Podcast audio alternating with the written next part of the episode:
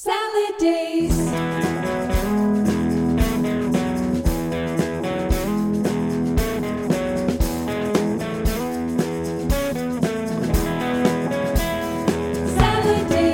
Welcome to the Salad Days podcast, featuring interviews with your favorite artists talking about their musical origins and humble artistic beginnings. Join me, Dave Ulrich, as we travel back to the early days and hang out for a bit. Our journey this week features our special guest, Dave Merritt from the Golden Seals. So, one thing I'll say, I'll point out about this episode is I don't have seasons for this uh, Salad Days thing, but if it, if I did, this would be uh, like the second season uh, because uh, I've not done a few of these over the summer, and I'm now we're here in September of uh, 2023, and uh, uh, this is going to be a new batch of stuff. I've got a few interviews, uh, conversations lined up, and um, I'm looking forward to doing some of them in person as, a, as something new this time around. So stay tuned for some of that. Anyway, I just got to say that this uh, the embryonic track here is pretty good, but you got to stay tuned because there's an even more embryonic track that happens live off the floor from Mr. Dave Merritt himself, and here he is.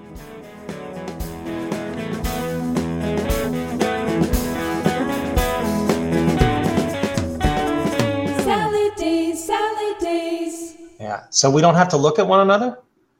No, no. This is like this is like uh, I, the analogy I would say it's like the two of us driving in a car on tour, you know, sitting side by side. So there's no uh, there's no visual. It's just the talk. That's, That's- the good old. You're so lucky. Okay, well let's let's let's jump right in, Dave, and All right. uh, and we'll just we'll just we'll get cracking. So Okay, I, I, have Um, to, I have to warn you though. I'm I'm uh, I'm heavily medicated right now because of this stupid tooth infection. So if I nod off, Dave, just do do something loud over there. And uh, well, I I think that could add a little uh, a little uh, edge or levity to the whole thing, don't you think? sure, yeah, I need that. I need it. So, so uh, you know, uh, the idea of the podcast is is kind of just getting at the idea of your origins in music and, and why why and how you got into it. And so, um, before we get into that, though, I like to just cover uh, sort of one some some points of common connection uh, that we have. And you and I go way way way back, and it's so far back. I'm going to need you to help kind of fill in the blanks because part of the reason I'm doing this is I I, I do have a lot of uh, uh, empty spots, I think, in my memory. And anyway, uh, the setup is just that we, when the inbred started, you know, we used to do this, you know, I call it the, the, the 401 run, you know, and we would do these trade off shows in Toronto with By Divine Right. And we would do trade off shows in Ottawa with, I don't know, Wooden Stars. Yeah. And then, you know, we would go down to London. And, and the first few times we went to London, um, you know, we went to call the office and, but then we also would go to the embassy and we got in this habit of doing one, then the other, going back and forth. And so somewhere along that line, um, I believe it was in London, we played with Adam West. And I'm assuming that's the first time that we met. But do you, what do you remember about the early days of your band, Adam West? I'm pretty sure that we switched shows and you came to Kingston as well. But what, what's, what's your memory of those, those very, very early days? Actually, you know, we never never once played Kingston. And in fact, I think to this day, I don't think I've ever played a show in Kingston, either with Adam West or the Golden Seals or solo. I've never played in Kingston. No kidding. Okay. Yeah, But but I don't think I think somehow we met or knew uh, about uh, one another's bands before we played that show. And I'm pretty sure that show was at Call the Office. But Okay, I don't, yeah. I don't know. I can't recall the first time we met. It was probably you you guys opening for the Rios somewhere, either at the embassy or at uh, Call the Office. But I I think we got hooked up with the Rheostatics around the time that you guys. Um, it was probably when you were um, doing Kombinator Yeah. Yeah. right? So uh, after after Hilario, so so I think that that's what it was. We heard about you through Dave Clark or the Rios, and then maybe saw you play. But um, I think that we'd met before we even played that show. Yeah, like- I, don't, I don't remember anything about that show. No, I, me either. I just know that like to set context also for for um, people that may, may be listening is just it's just the idea that you know there, there really was a circle of bands around the Rheostatics at, at well really at all times, but definitely at that time those were like really kind of early days, and you know we were one of them, you were one of them, Local Rabbits was one of them, and combine that with the fact that London was this um, I don't know what it's like today, but it was it really was a good like live town and very good f- to us over the years. We had a lot of really good shows there. It kind of stands out, and so the connection.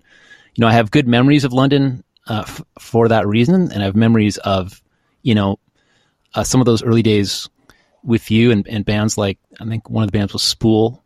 Um, Oh yeah, a few other ones, you know, um, and again, just the people at the, those, both of those, both clubs were run by really, um, you know, just good people and all that. So, yeah. so I just have good memories of that time. And, uh, I thought it was great, and I, I think that um, you know I was probably delusional, but I sort of saw you guys and By Divine Right and us as uh, you know like the Beatles, the Stones, and the Who, uh, um, or the Kinks. I, I don't I don't know who who was who, um, but uh, you guys probably you guys probably didn't think that at all.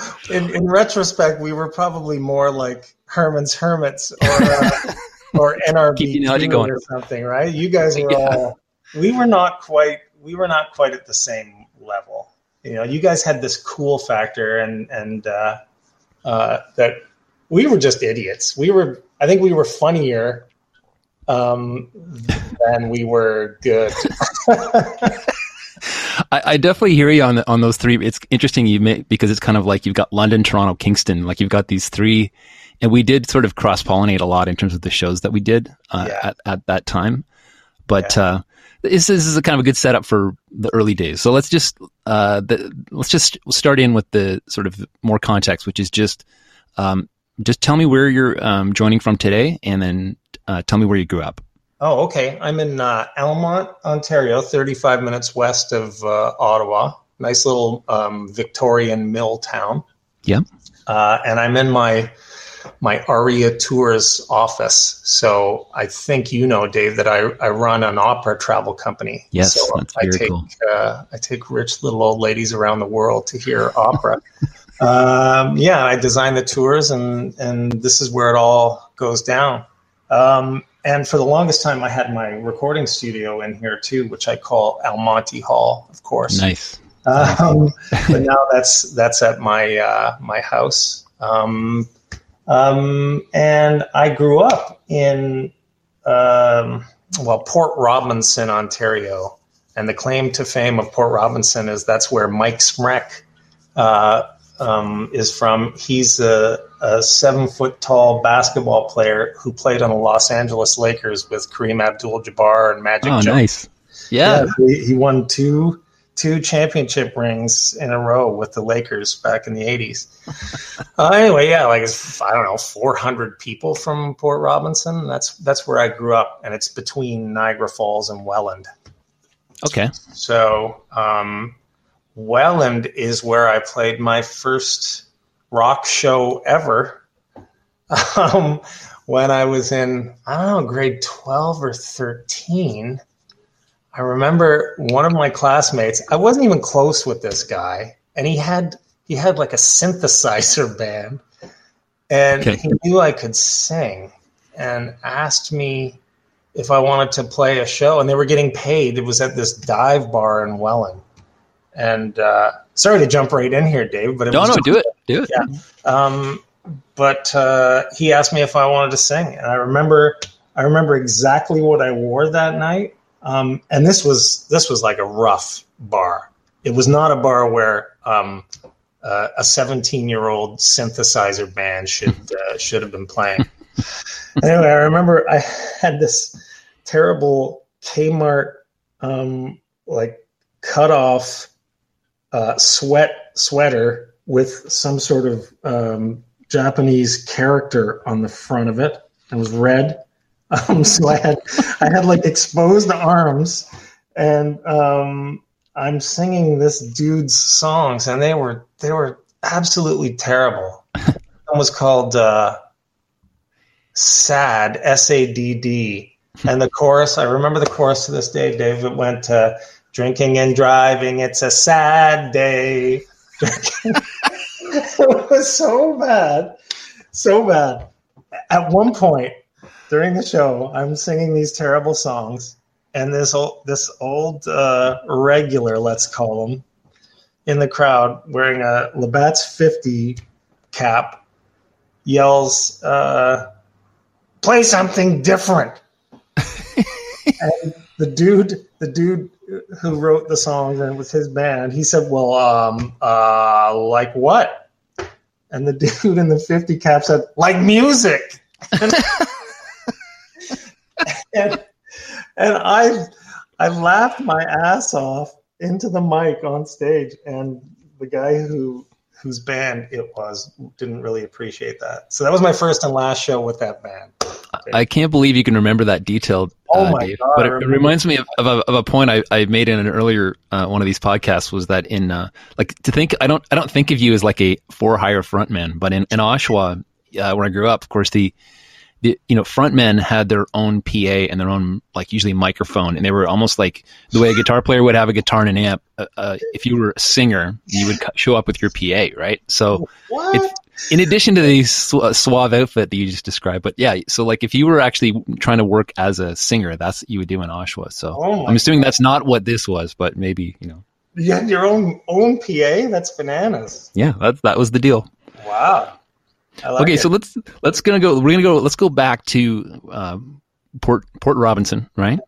yeah. And we're gonna be we're gonna go when you're you know uh, like kind of like high school age or younger, um, and uh, we just want to like set the tone for what your you know what your life was like in your home life maybe. And I say that you know it's it's a Friday night and we're at your house, and uh, you're at home and there's some some food on the stove, something's cooking in the oven, uh, and and what memories you have of that, and what you know what what is this what is the smell that you can remember and, and why do you remember it so well? Hmm. The smell. Wow. Well, we grew up in the in the. Uh, I grew up in the country, so we we were we had a farm with no animals. um, Okay, yeah, so it was five acres, um, and it was just grass. right. So I remember having to cut the grass pretty much every weekend, and it would take me an entire day because we had a 1968 case lawnmower that was, I don't know, it went about three miles an hour. So it would take me an entire day to cut our five acres. Um, so the smell that I remember the most is probably, yeah, like cut grass. That's so, that's such a strange question. I love it. but on a Friday night, I can tell you what my Friday nights were like when I was a Yep. kid. My folks would always go out, um, and I'm the youngest of six, so I was, you know, by the time I was in high school, I was alone. I was the last kid, last kid standing, um, and uh, I can remember when they would leave. I had this old, shitty Sears amp that my brother-in-law um, he just gave me, and he gave me an old Pan hollow body guitar. And I remember taking that amp outside and blasting guitar out into the whatever the countryside. And I can remember it bouncing off of our. Uh, we had a little like a well, it was a garage. It was kind of like a barn, but it was a garage where it was so full of crap that we couldn't park a car in there. But I remember the sound bouncing off of that, and I thought, "Holy shit, this sounds like Woodstock." It's Yeah. fantastic. um, and my Friday nights would be me outside playing, you know, like something from uh, Drums and Wires. That that's really the first album that I um, XTC Drums and Wires. I would Okay. try to play, you know, all of those uh, Outside World, um, Scissor Man, all those songs. Um, so I'd blast that, and then I would go inside and watch um, Love Boat and Fantasy Island back to back. That was Friday night. Do you remember? It was like, Oh yeah, I did the same actually. oh Love yeah, Boat like Love Boat was nine o'clock, Fantasy Island was ten, and then there was always some kind of Hammer horror film on at eleven thirty after the news, and uh, so I'd be alone, and it would scare the shit out of me. Um, but anyway, yeah, those were Well, that, that's interesting. You're the last of six because I'm the last of seven, and of, of the yeah, and of the interviews that I've uh, conversations I've had here, uh, almost all uh, have been the last the last of, Oh, really? of whatever number of kids. Yeah, it's kind of a common theme, so that's kind of interesting, and and so I, I think that you know I there was so many kids in my family that by the time you know by the time I was in high school, there was already some you know like coming back home or coming and going, and so. uh I don't know whether like you, you know if, if you were there like sort of by yourself as the last I I had I had that similar thing but there was like it was there was such an age gap that some some of the guys were actually coming back home uh, but you know I I definitely think that uh, the idea of playing in your uh, in your yard like that playing your amp outside is uh, some of the very first times that I ever saw live music and I I experienced sort of slapback uh, yeah, yeah. I just I, I loved it. but, You know, whether it was the kick drum or even Oh, sometimes when they play the music before the show. I don't know why I always like that. I still like it, and I I, I do similar things like the the my place in, in Prince Edward County. I've I've actually done this before. I've I've done that, take taken an amp outside, or uh you know just literally just set drums up outside and listen to them like the slap back off the barns and stuff like that. It's really it's really fun. that's so weird that you say that because to to this day, I mean that is my favorite effect. Like a slap delay is my it's the I I hate reverb, but I love slap delay and maybe that maybe that's why. Yeah, it's like formative or something. Yeah. Okay, well that's that's pretty cool. So you you're it sounds like you're right into if you're into XTC, you're already getting into that at that that age. That that means you're, um, I would say you know you, you weren't like me uh, doing Van Halen or whatever. You sounds like you went you went to some of the uh, some something slightly more sophisticated, which is which is very cool, and it definitely alludes to I think where your music will go uh, as you grow up. But uh, you know, other questions was just about you know within within your family, um, what what kind of you know you, said it was it was in the country. What kind of um, and I think you mentioned the your brother with the guitar, but what what uh, what other access to like music did you have in the house? Like was it turntables or uh, you know um, Oh, you know, like what what kind of what kind of music or was it the radio? Like what was, what were some of the things that were hitting you Well, musically? Well, the the AM radio was always on in the uh, in the dining room, uh, and I I remember um, seven ten CJRN from Niagara Falls was on all day long, and it was you know your standard 1970s AM programming. A lot of Anne Murray, a lot of Gordon Lightfoot. Um, and in addition to that, my my parents both they kind of both sang around the house my dad my dad had a really good voice and he loved um, real country music you know uh, um, hank williams patsy cline so he was always singing that stuff around the Yeah. house um, but we also had the you know the ubiquitous uh, hunk of furniture turntable right Yep. like that that uh, i don't even know what the hell you call it but it was that unit that had uh, it had the slot in it where you could put the the records um, Yep. in, inside and the speakers built in um, and and uh, I mean we we had that my the entire time that I was in that house and that's what I listened to music on until I got my own stereo when I was 17 or 18 listening to Beatles for hours and singing along with them and and that's how I learned to to sing harmonies was Beatles records, and uh, my mom had tons of big band stuff, and um, so that was the earliest uh, exposure. And then my brother John, he was playing amazing music for me when I was really young. You know, I remember, and he he loved jazz, so I was listening to you know Thad Jones, Mel Lewis, and all the um, Clifford Brown, Miles Davis, obviously, all that that stuff when I was, you know, six, seven years old, and I totally loved it. And he always had a wicked um, stereo setup too, great turntables, great speakers. Uh, so that really, really pushed me along and got me into music, along with just you know the natural love for the the Beatles. And then you know, shortly after that, that's when I started playing guitar, and and uh, uh, and the rest is history, Dave. Yes. okay, let, this is because that's a, that's a good setup then to go to the the second part of the conversation, which is which is your your embryonic uh, track. So we're going to play the track and we'll talk about it. Um, this song is called "Happy Homemaker." Well, the weather was loud on the day that she died, and the cause of death was overdose of ironing clothes. And some believe it was the wrinkles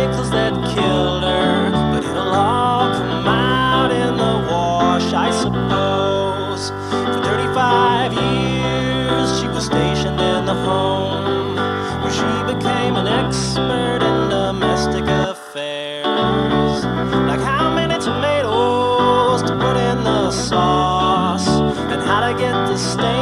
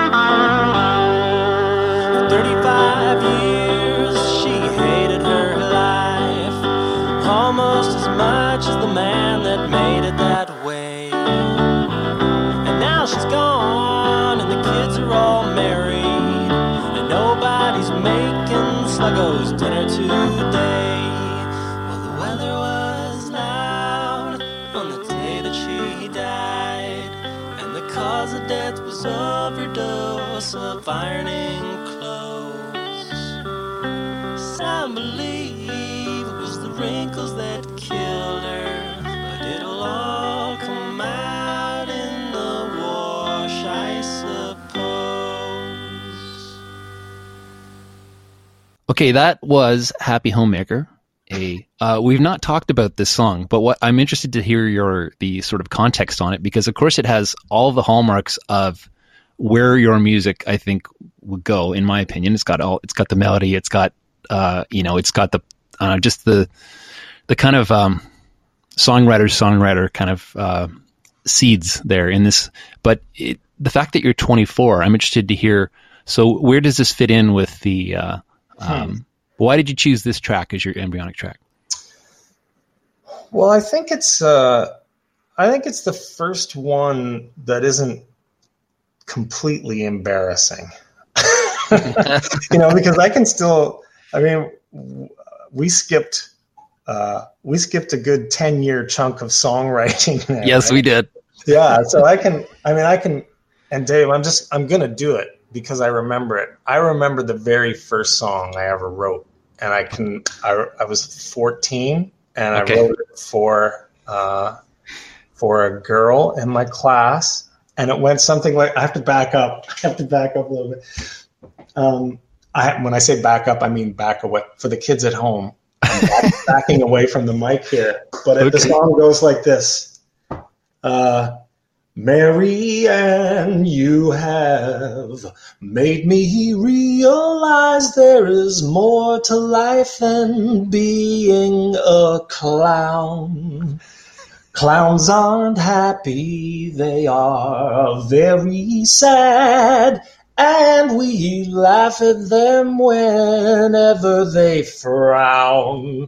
And I, I swear, and I could keep going, Dave, but I'm not going to. And I, I have to do the, I don't know, I have to do the Robert Goulet voice when I do it because it's so goddamn bad. Anyway, That did have some goulet. I love it. Yeah, that was little bit of that's that's a first. That's a first for this podcast. An actual go. live. Uh, love it, Dave. Uh, You, you you just you, you you can just pull the goods out like that right out of your right out of your satchel. I remember every, I remember every terrible lyric to that song. Um, but anyway, so so the Happy Homemaker. We'll skip ahead ten years. I got into um, I lucked into law school at UBC, so I was like the last person accepted to law school in 1990. Um, and before that, I I I played in a band, or not in a, in a band. It was like a an acoustic duo with um, Drew Evans, who ended up he was booking um, Call the Office for quite some time when you guys were playing there. Back Right. the- Yes. Yes. Yes. right? Um, Drew and I were roommates in first year university. That's how I met him. And um, and we had an acoustic duo. We would play a bunch of covers and maybe one or two original songs um, um, back in first or maybe second, third year university. Uh, and we were called the Somber Reptiles, which is a um, Brian Eno song on uh, uh, Another Green World. Cool. Um, but uh, you know, we had a couple of shows, and then I I got into UBC, so I went out there. Um, and after a couple of weeks, I hated it. Like the shine wore off the the law school apple after about two weeks. Hated it. And then Drew was ended up playing in a band called Lot 49 in London with um, um, which became Adam West. Uh, and I was totally jealous. Like these guys are playing music, and I'm hating school out in Vancouver. So toward the, I guess it was the the end of my first year there. I was like, you know what? I, I start playing music. So I bought a four track from someone, and this could be a manufactured memory. I have it in my head that I bought it from the guy from the Water Walk. And I don't know if you remember that band, but they had a Hmm. great song called Turn Your Face Away with a cool video. Um, and I loved that band. Um, I bought a an old Fostex X26 four track and um, a Unidyne 3 mic, like an SM uh, SM57 that I wish I had to this day. It sounds so great. Anyway, um, so I bought the four track and I started writing songs uh, and not um, doing homework. Um, Yeah. so uh, I got a, I don't know, I got about six songs together and then made a little demo, and that song was um, was one of the songs from from that demo when I was out at, at UBC. Well, I don't, it's not really a demo, like it was just that's what I could do. Yeah. well, there was no there was no plan for it. Um, I just recorded the crap and sent it to Drew, and those guys really liked it. So then they wanted me to come back and and play in the band with them. So I ended up um, after my second year of law school, I ended up taking a hiatus uh, because you could take two years off during your LLB. Um, and I Yep. went back to London and started singing in uh, in Lot 49. and you have to picture it, Dave. This is uh, this is uh, you know two years before Adam West, but I'm wearing tight bell bottom jeans, army boots, um, a do rag, and I'm I'm essentially Axl Rose. yeah, totally. I was gonna say Axl Rose, man. so in Lot 49, I was just the lead singer, like growly. Um, I'm embarrassed to say, like semi grungy lead singer. Right. Um, Right. Right. yeah, it's just wrong. The whole thing was wrong. Um, but yeah, so that's that's where that that Happy Homemakers song led. You know, I mean, I think you're right. That's that's like that's pop rock stylings that that song, um, and that is closer to what ended up being the Golden Seals than than Yeah. um, where I went the the few years after that that song. You know, with Lot 49, Adam West. Did did that actual recording? Obviously, it sounds like it, in a way it got you the gig, right? You Yeah. came back to London. Did, w- was it played anywhere else? Uh, you know, has it?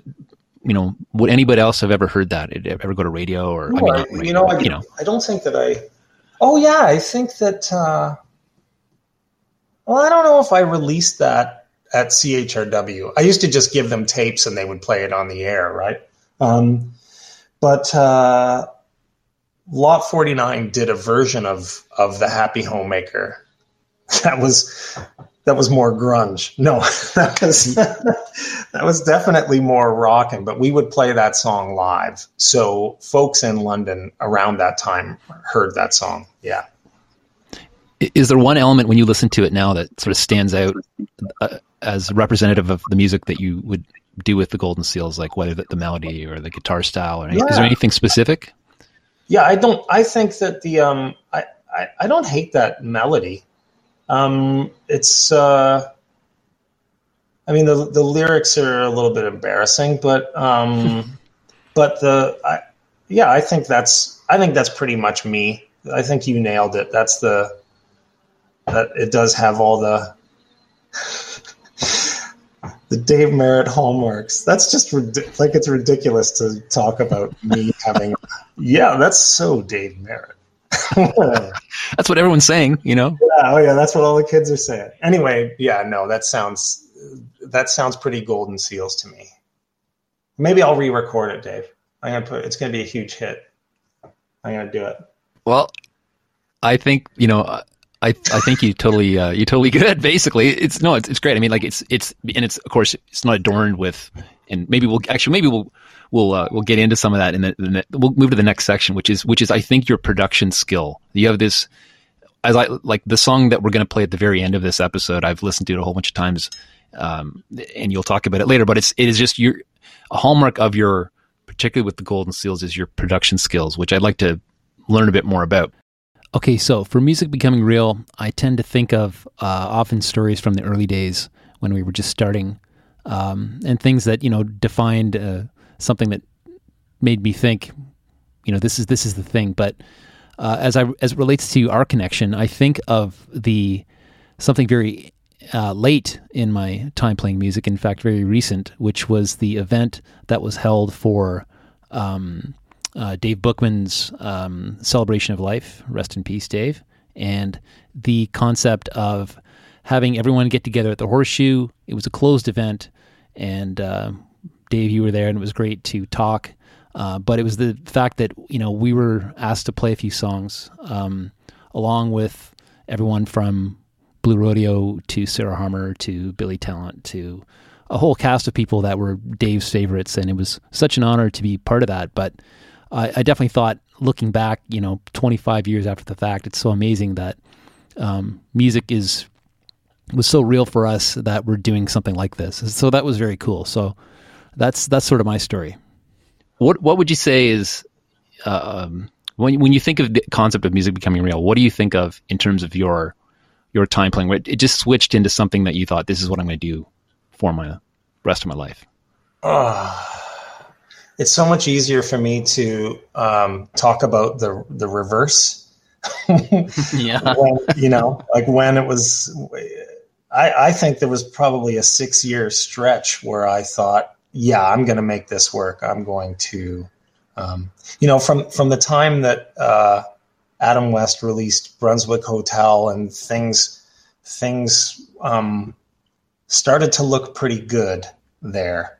Um, you know, we had a song on on in rotation on CFNY and then the Rios asked us to tour with them, um, and uh, and then uh, Dave Clark wanted to uh, make our next record with us, and you know, um, I remember everybody wanted to get signed, right? In mid '90s, like that was the thing. Oh my God, we're Yeah. gonna get signed. Everybody's gonna get signed. I remember a late night um, talk with Bidini and Bookman. I don't know where we were, um, but it was pretty close to the CBC studios somewhere in Toronto. And uh, um, Dave Bookman just said, "Oh, you guys are going to get signed. No, you're going to get signed." So if Dave says that, then it's like, then it's true, right? So we thought, Yeah, you know, yeah. we thought for sure. So it was like, shit, you know, I think maybe, maybe I'm going to be a musician, you know. And of course, that never happened. Um, but then, uh, then I went down to North Carolina for a couple of years and played in a pretty good band down there. And I, you know, I felt like I was starting to improve. Then I came back to London and made the first Golden Seals record, which I was really proud of and thought again thought maybe i can make a go of this and then um, nothing really happened with the, the record of course it didn't um, and then uh, i moved to ottawa and got a job. And this is this i don't know if you know this dave but Okay. but uh, yeah so when when mike put out the owl um, he contacted me. And again you know we were talking about dave bookman. I think bookman he needed a guitar player. And uh, he was talking to bookman about it. And bookman said what about dave merritt? So mike said okay yeah i'll give him a, a call. So he asked me to um, to play guitar in his touring band and i had just started this full-time job in ottawa um, but i really wanted to do it I, obviously I loved you guys and and I I loved his that that first record and uh, um, and I'd only ever toured once with the Rios back in '94, so I was excited to do it. I asked my boss for the time off, and he said no. so I had Right. to decide whether to um, uh, you know give up this awesome musical opportunity um, and keep a full time job or um, ditch um, guaranteed income and follow my musical dreams. And I, I ended up, I, I had to say no to Mike, and it crushed me to do it. Um, but uh, I remember thinking right then that, yeah, you know, um, I think you just made your decision that music is going to be a hobby for you. Um, and sure enough, it's That's it's pretty. been a That's hobby. pretty funny. it's been a hobby for the last 25 years. And I think he he actually ended up on that tour. I think I don't know if it was I I don't know if he definitely got someone from the Local Rabbits. I don't know if it was Yeah, it was. It was Pete. I was it think. Pete. Yeah. Yeah. Okay. Yeah. Yeah. So anyway, yeah, all my dreams died right there, Dave. so it's kind of like the opposite of music. It's it's it's still an instructive, uh, a great story. I did not know that, and it is it is good to have a handle on that uh, Yeah. kind of stuff. But it, it brings up a point which we I really do, of course, want to touch on, which is the uh, your time connected to the Rheostatics and the Harmelodia album, and all the detail around that. Tell tell me a bit more about that and how that came to be. Oh, that was actually that was really cool. I was living in North Carolina at the time, um, so I followed uh, an ex girlfriend down there. Um, she was going to Duke, and I lived down there for two years. And it was around that time that um, Bidini asked if I wanted to contribute to this album, and um, I had a song that uh, actually Mike Bennell, who who was uh, in the Seals for the first, I think he's he's been on pretty much every record, but really, Mike and I um, made that first Golden Seals record with uh, Andy Magoffin at uh, the House of Miracles in in London. Um, Mike had a little like a little keyboard vamp, um, and I took that and blew it up and made a full song out of it, um, and uh, you know came up with the lyrics based on the Harmelodia story. And I remember, you know, these are the old old days, Dave. So I recorded it I did a shitty recording to a cassette and mailed that cassette to Bidini from North Carolina. And he really liked it. Yeah. Um, so then they just took that cassette recording and made this this ca- castle of a song out of it with the strings and Sarah Harmer singing it. It's just it's just beautiful. It's it. Uh, I was really really chuffed about that whole thing. And then just before they mixed it, they actually called from the studio, um, and Michael Philip Wojewoda was was uh, he was just going to mix it, but they had me put background vocals um, by telephone Right. on, on that song, and because of the delay, they had they had a little bit of you know it was like it was like David Foster in that uh, "Tears Are Not Enough" video, trying to get the timing and the, Yeah. and the you know the pitch and having to do it the old fashioned way. But uh, yeah, they had to uh, they had to sync it up somehow uh, to make it make sense. But um, yeah, that was really cool. That whole that whole experience. Um, and then they re-recorded that song for Night of the Shooting Stars, did a Right. punk version of it. So, Yep. Yeah, yeah, that was so pretty neat. And so you said you did do some shows with them, is that right? As Golden Seals, the Golden Seals opened for the the Rios a bunch of times. Okay. um, in Ottawa and in uh, Kitchener. I did some solo openers for them in Toronto around that time too. But yeah, and then there were a few times where they would get me up on stage and do a Golden Seal song. You know, the Rheostatics backing me up. It was it was awesome. It was That great. sounds very cool. I love it. I love it. Um, okay, so what I wanted to ask about was something I mentioned earlier, which is production. Okay. Speak to me a little bit about your, um, you know, you, you called it a hobby, but you've you've clearly uh, o- over the years, particularly in the Golden Seals years, it seems like you've got some very interesting techniques and skills with production. An example would be because I believe we talked about this a long time ago, how you can take drums and uh, sort of chop them up and make, you know, like a, like with a Ginsu knife, you can make magic out of pieces. Talk to me a bit about production. Well, uh, you know what? It's it's almost my favorite aspect of the whole the whole deal. I'm not I'm not great at it, but I have a pretty good setup, and um, I uh, I love it. And with regard to what you're talking about, because I'm making you know pretty much everything on my own before it gets to the point where Phil Bova will put drums on things. Um, when I build a song, uh, the demo of it will has to have some sort of rhythm track. So so that's that's what I'll do is I'll take real drums and chop up the parts to make the part sound the way I want it to. Um, and sometimes that just becomes the backing track for um, um, for a song. You know, for example, uh, when you when you asked me to contribute to the the um, the Rios tribute album, um, I took a drum track uh, from a totally from a Golden Seal song and altered the tempo and chopped it up and made a drum track that made sense with the Loving Arms.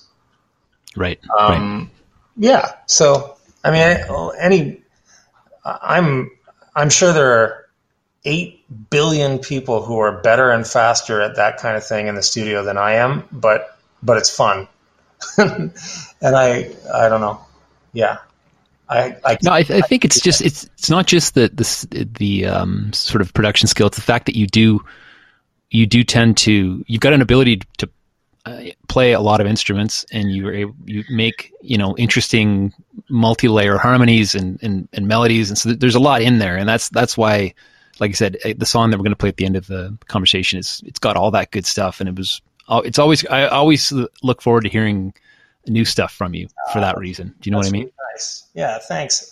I, I think I think that I would be, you know, a half decent producer, like old fashioned producer.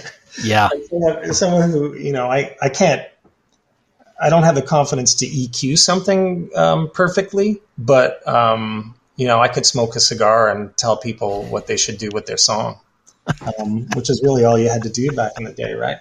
Um, Canada's Yeah. Rick Rubin right here. Rick Rubin, yeah, that's right.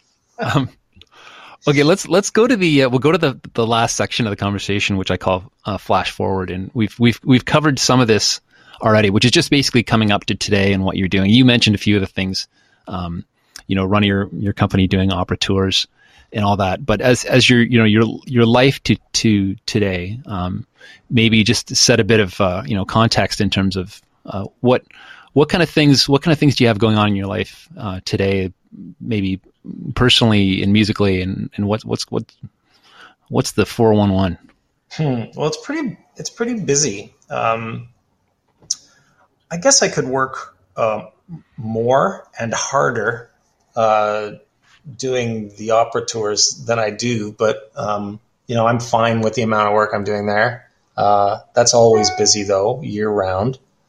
Um, and I have two teenagers. Um my son Jack just turned 18, and my daughter Lily just turned 16. Um, so it's busy times with them. You know, learning how to drive.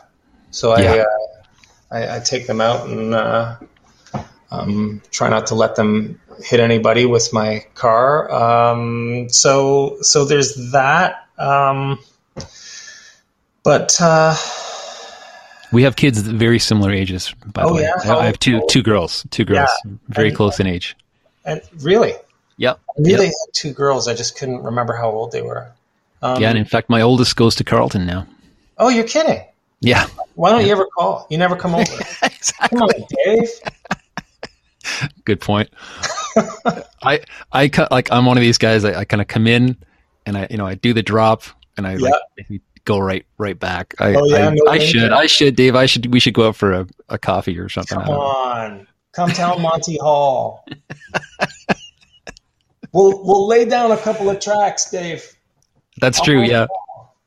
Um, yeah. So you know, life is life is pretty busy. Um, and uh, I I don't know. Do you ever do music? Do you ever do you have the inclination to do it? Do you ever, you know? I, I've found as, as the years have gone on that, um, like for one thing, I think that uh, you know just just playing.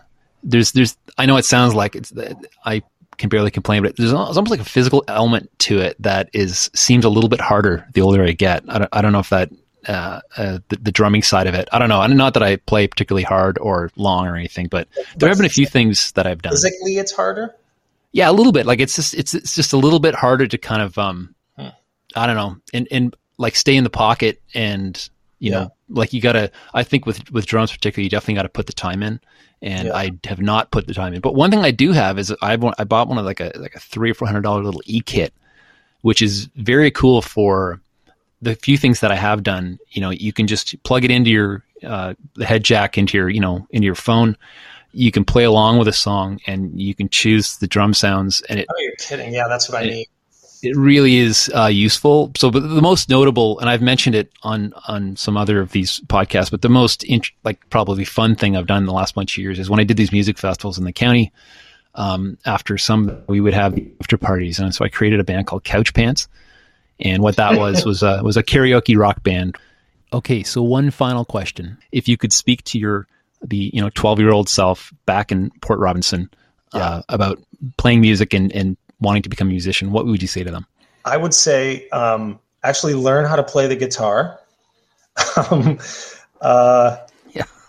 get some piano lessons um, and uh, play music because you love it, uh, not for any of um, the vain reasons that you will that you will grow up to. Uh, um, to do it for. Um, Right. Yeah, I wish I wish I could uh, play music just for the the pure joy of it. Uh, I have so many friends who do that. You know, you and I both know John uh, John Higney. Um, John was the the last bass player in in Adam West, and he he plays music all the time. He would do it if the you know if he never played out, he would just pick up a guitar every night and play because he loves it. And I have a tough time doing that. I'll go months without um, picking up a guitar uh, because I'll only do it if I have a, a hit song to uh, to share with the world. Yeah. Dave. Yeah, I would. I just wish that I could um, play music for the the sheer joy of it um, uh, more than I do now.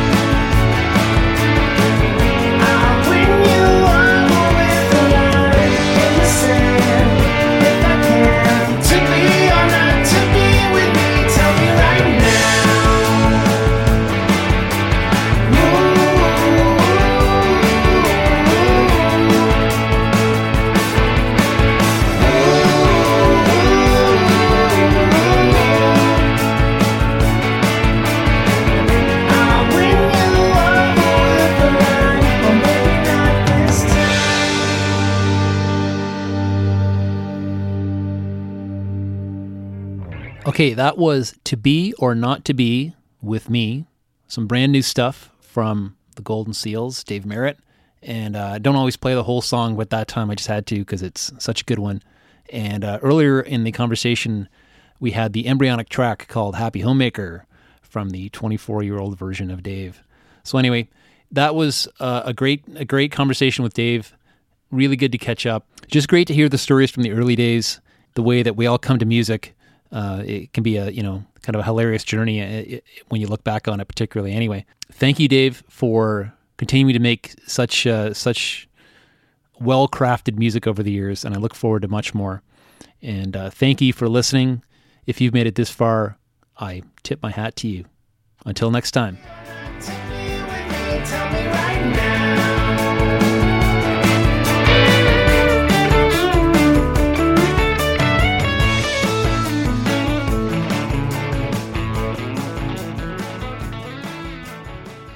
If you like this podcast, be sure to subscribe, like, and tell all your best music loving friends about it. Today's episode was brought to you by Zunior.com and me, Lemonade Dave.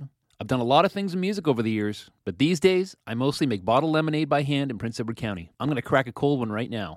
But if you're ever in PEC, be sure to ask for it by name and tell them Dave sent you. Dave had it made,